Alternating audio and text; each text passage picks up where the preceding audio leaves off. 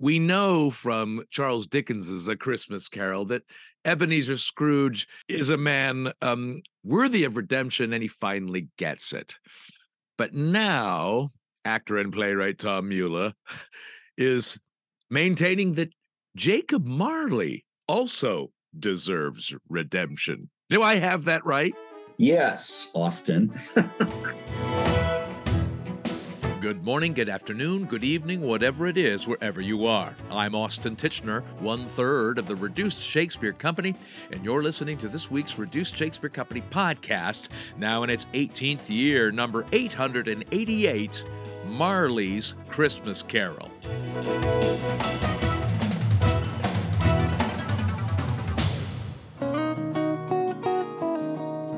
It's the 20th anniversary of actor and playwright Tom Mula's stage adaptation of his book Jacob Marley's Christmas Carol, which he continues to perform as a one-person show and is also available for other companies to license via Dramatists Play Service.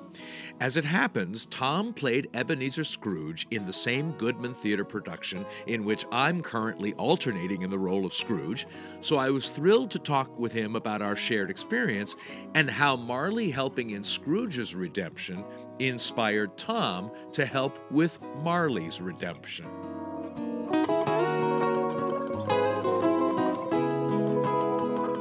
There's a line in the original Dickens when Marley appears to Scrooge. He says, "You have a chance and hope of escaping my fate, a chance and hope of my procuring Ebenezer." And I have never seen that line in any movie or any treatment, but it's in the Dickens. And what that says is that Marley arranged somehow for these three spirits to visit Scrooge. And yet Marley still has to clank around in his own chains forever. And that seemed very unfair to me. Interestingly, that line that you quoted is in the Goodman Theatre adaptation by Tom Kramer. It was at the adaptation that you played? It sure is. Yeah, lovely adaptation. It hits all the bells and does what it's supposed to do, and there's not a lot of chicken fat on it. Correct. There really isn't. And it's so interesting. There's such a small club of people who have played Ebenezer Scrooge, first of all, who have played Ebenezer Scrooge in the Goodman Theatre production, and who are also playwrights who have written adaptations of Christmas Carol. That is a small club, yes. I think it's you and me, man. As far as the Goodman goes, I have a friend, Jeffrey Sanzel, who does a production out on, I think, Long Island. And he's done it for 30 years. He plays Scrooge, and it's his adaptation. I think he's probably done it the most of anybody on the planet. Wow. And what I'm playing Scrooge tomorrow morning, and I hope my voice isn't like this. Oh man, I hate that. You know, that's Scrooge is so demanding. He talks all the time. He talks for 2 hours. And you just got to make sure the pipes are lubricated. It's a drag, really limiting your after show drinking. It's really a drag. Was it performing the role of Ebenezer Scrooge that led you to want to write Jacob Marley's Christmas Carol? Oh, definitely. Yeah. The first year, I the story had always been like a huge, important personal myth for me. And from the time I was a little kid. And I first played Jacob Marley when I was 14 in my neighbor Jim Ullman's tire chains. At Little Theater on the Square in Sullivan, Illinois. But I had heard the Lionel Barrymore recording of his radio. He did it most of his life, I think. And of course, the Alistair Sim wonderful 1951 movie. But it was always a really important story for me. And when I was doing it finally as at the Goodman, Terry McCabe's daughter, Terry McCabe is the artistic director of City Lit Theater on Bryn Mawr, and his daughter Hazel, he brought her to see the show, and we went out for lunch after the matinee, and his 10-year-old daughter said she thought Marley got a raw deal.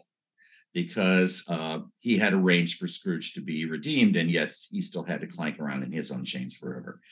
And that kind of planted the seed. And that, I thought about that for a couple of years, and then the story just started to come to me. And I know you probably had this experience as a writer. You know, sometimes you're the one that's pushing the car up the hill, but sometimes the car is riding itself, and passenger. And that's really how I felt with this project. It would come to me in dreams. I actually woke up laughing from one joke in the story. Right. I would get up in the morning after writing it late at night and look at what I'd written before and go, God, I don't even remember this. Where the hell did this come from? So it very much, I was visited by the story that demanded to be told, and I am grateful for it. Interesting. So you too were haunted by Jacob Marley in a sense. Yeah. I had this lovely damn experience. I was standing in a line after the book came out.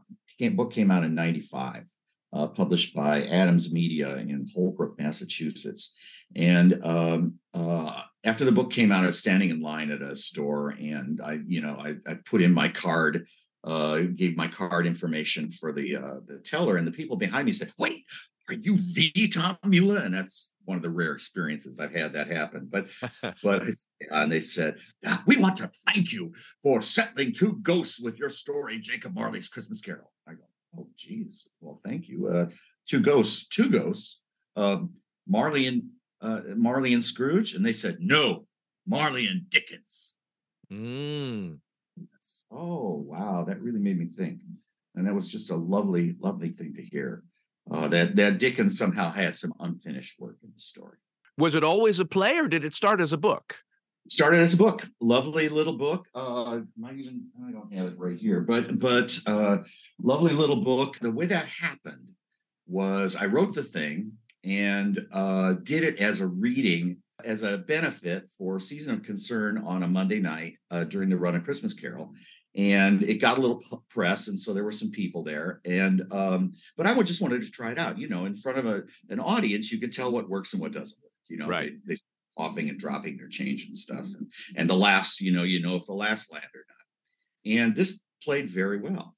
And I just read the thing, and it played very well. And again, Terry McCabe had brought Kathy O'Malley, who had her radio show at the time, to see the reading, and she liked it so much. She was affiliated with the Tribune, of course, and she wrote a review of it. And the review was like a Valentine, and on the strength of that review was partly how I was able to get the book published. The other way I got it published was I had just written and mounted Sylvia's Real Good Advice with Nicole Hollander. And Steve Rashid and Arnie April. We've written a musical based on Nicole Hollander's Sylvia cartoons. Wow. And David Bell staged it, and it was a big hit. It was a big hit. It ran for quite a while here in town. But when I got Jacob Marley done, I gave it to Nicole, wanting her input because she's such a wonderful writer. And she called me back crying. And she said, "I really, really love it." And I said, "Oh, wow. Well, thank you. I didn't expect that." And then I thought, well, geez, would you mind like passing it on to your editor? And she said, "Happy to." Yeah. And she passed it on to her editor at Adams Media, and he didn't buy it, but his replacement did. He left there shortly after, and the guy that came in and replaced him bought it. That's amazing. I know, it's a fairy tale story. Yeah. And you were following exactly in Charles Dickens's footsteps. Hi, I'm Brian Isaac Phillips, producing artistic director at the Cincinnati Shakespeare Company, and you're listening to the Reduced Shakespeare Company podcast.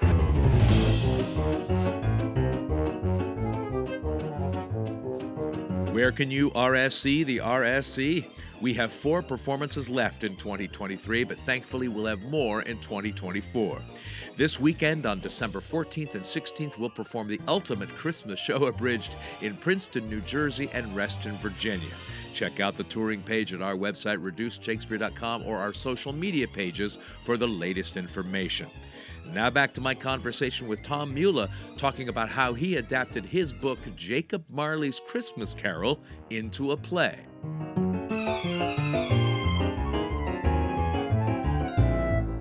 One day after, you know how the Goodman packs those shows around Christmas. Right. And it gets to be this kind of gauntlet, this physical gauntlet that's very demanding and challenging to get through it.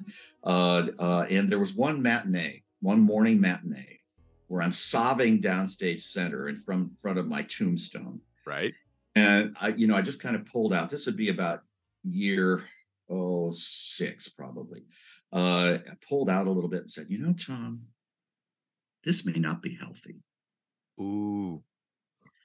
And I had that, starting to have that experience. And I know you haven't had it yet, but you might, of waking up with Scrooge's face on. Mm. Those muscles just doing that first thing in the morning. That's screwed up. I don't really want to. That's not a good look. I say the reason I got cast as Scrooge is because I have a resting Scrooge face. So I already wake up with that face. Okay. All right. Well, then, that experience.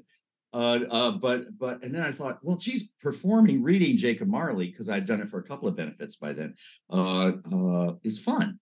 Yeah. And so I thought about it a little bit, and then Steve Scott and he's the one that cast me as Scrooge, and directed me the first 2 or 3 years. Kind of worked on it off and on all year, and so to get it on its feet, see if it could work. Right, because we've determined that it could. I had done Circus of Dr. Lao, like a year or two before then. And what that is this wonderful old lost American fantasy classic of this magical circus that comes to this horrible little Arizona town. And they can't see that it's real. And there's a real satyr, and there's a real Merlin, and there's a real fortune teller, and there's a real witch's Sabbath, and they can't see that. And it's a lovely, bitter, angry story. And it's and I had done that as a one-man show at Next Theater. Dale Hollander directed it and did a super job. And it performed really, really well, and it was well-received. And Cecily Keenan, local director, came up afterwards and thanked me. And I said, well, appreciate it. What are you thanking me for? And she said, thank you for allowing us to contribute in creating this experience. As an audience with a one-man show, they have to do a lot of imagining. Yeah. It's very magical. Yeah. That's a really delightful thing. So it becomes kind of like a radio experience where you get to create it in your head. And so on the strength of that and that experience, Steve and I worked the year to see if we could get Jacob Marley on its feet and if that would work. And it did. So Steve approached the Goodman and Bob Falls agreed to it. And so I announced that the next year would be my last year as Scrooge, and that the following year I'd be doing Jacob Marley at the Goodman. And so I did it at the Goodman as a one-person show for 2 years. It was well-received and got a couple of little awards and stuff. And Steve Rashid, Larry Shanker wrote the music for it. And Robert Newhouse did the sound design on it. And John Culbert did this wonderful set of this, it took place on this wonderful Star Universe drop that was behind the story and underneath it. And he showed me the design, and I went, oh, I don't think my show is good enough to be on this set. And he said, do you know how many times you mentioned stars in your story? And I said, no. At least 7. I went, oh, well, that's interesting. Didn't know that. But now, just any company, whether there's 4 actors or a single actor, can license the rights from, is it Dramatists Play Service? Yep, Dramatists Play Service. It's been done hundreds of times in this country, and by pretty much by a really nice percentage of regional theaters and a nice percentage of church basements. Yeah, but it's out there. And so Jacob Marley is out there having a life, and every year he sends Grandpa a check, which is really nice.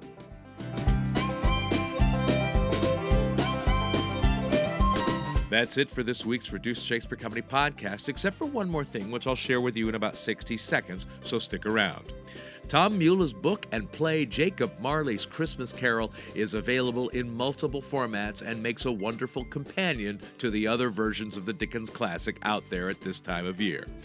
Send us your undigested bit of beef via email to feedback@reducedshakespeare.com, or throw a comment to us over on the socials or on our own actual website, reducedshakespeare.com, or visit my website, theshakespeareans.com.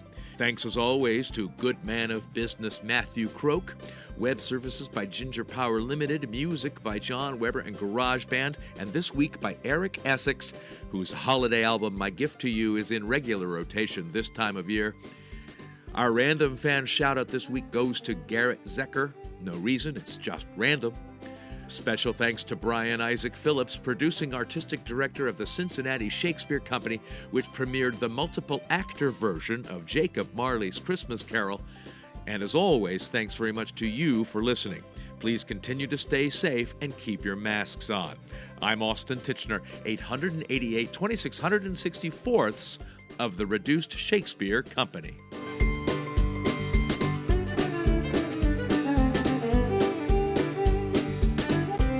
Because I remember talking to my publisher and saying, I have an idea for the next book. And he said, I want to do a companion piece to Wizard of Oz about the Wicked Witch. And like the next year, Wicked came out. Yeah. But I went ahead and wrote mine anyway. It's called Hackers of Oz. And it's entirely different, but it does deal a good deal with the Wicked Witch. This podcast is a production of the Reduced Shakespeare Company, reducing expectations since 1981. Go to reducedshakespeare.com for performance dates, actor bios, email newsletters, and so much less.